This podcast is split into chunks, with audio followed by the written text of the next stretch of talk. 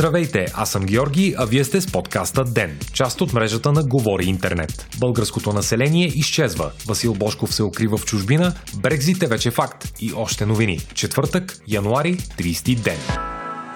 България е на първо място в света по отрицателен приръст на населението, съобщава Бизнес Инсайдър. Данните на авторитетната медия сочат, че населението на страната ще падне от 6 милиона и 900 хиляди души през 2020 година до 5 милиона и 400 хиляди до 2050. Спад с 22% и половина в период от едва 30 години. Литва и Латвия заемат съответно второто и третото място в своеобразната класация от 20 страни. 18 измежду тях са европейски държави, като единствено Япония и Куба не са част от estar é continente.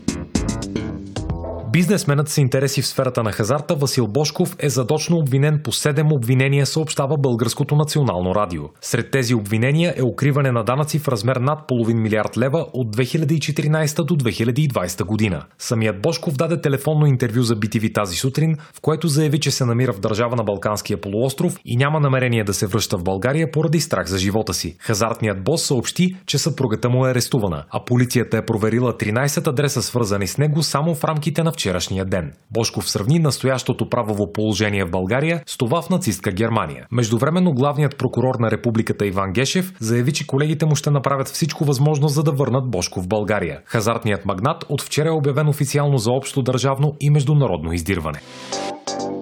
Европейският парламент одобри с нощи споразумението за Брекзит, предава Guardian. След гласуването, евродепутатите изпяха старата шотландска песен Old Lang Syne, която по традиция се пее в моменти на раздяла. С това завършва продължилата почти 4 години работа по излизането на Обединеното кралство от Европейския съюз. Заседанието на парламента бе изпълнено с емоционални моменти и реплики. Либералът Ги Верховстат, който бе главен представител на институцията в преговорите за Брекзит, определи раздялата като довиждане, а не като с Богом и обеща, че Европейският съюз, в който Обединеното кралство някой ден се завърне, ще е по-ефективен и демократичен. Редица от британските евродепутати, за които това бе последна сесия на Европарламента, проляха сълзи на раздяла със своите колеги. До края на февруари Европейската комисия ще представи предложение за насоките в преговорите с Лондон за бъдещите отношения между двете страни. Председателят на Европейската комисия Урсула фон дер Лайен заяви вчера, че стабилните гаранции за свободна конкуренция са основното условие за ново търговско споразумение.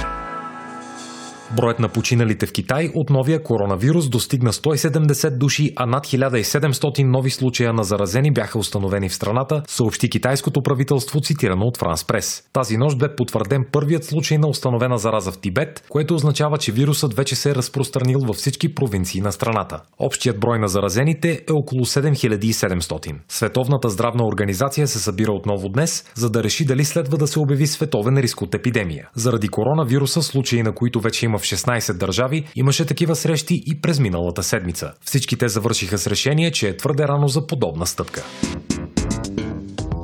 Режисьорът и карикатурист Валдес Радев е бил уволнен от нова телевизия, съобщи с нощи самият той в изявление пред Клуб Z. Радев посочва, че разделата му основа не е била по негова инициатива и че не знае причината за отстраняването си. Радев работи в телевизията в продължение на 20 години на различни позиции от режисьор на емисията новини до изпълнителен продуцент на външни продукции и много други. В последните години той придоби популярност като карикатурист за сатиричния вестник Прас Прес. Изданието излезе с официална позиция в социалните мрежи относно уволнението на Радев, което приписа на неговото свободомислие и опозиционни нагласи. Режисьорът е поредният дългогодишен кадър, с когото нова телевизия се разделя, след като медията стана собственост на братята Георги и Кирил Домощиеви. Сред другите уволнени познати фигури от нова бяха Генка Шикерова, Миролюба Бенатова и Марин Николов. Ключови фигури от ръководството също бяха отстранени, а няколко души сами подадоха оставки.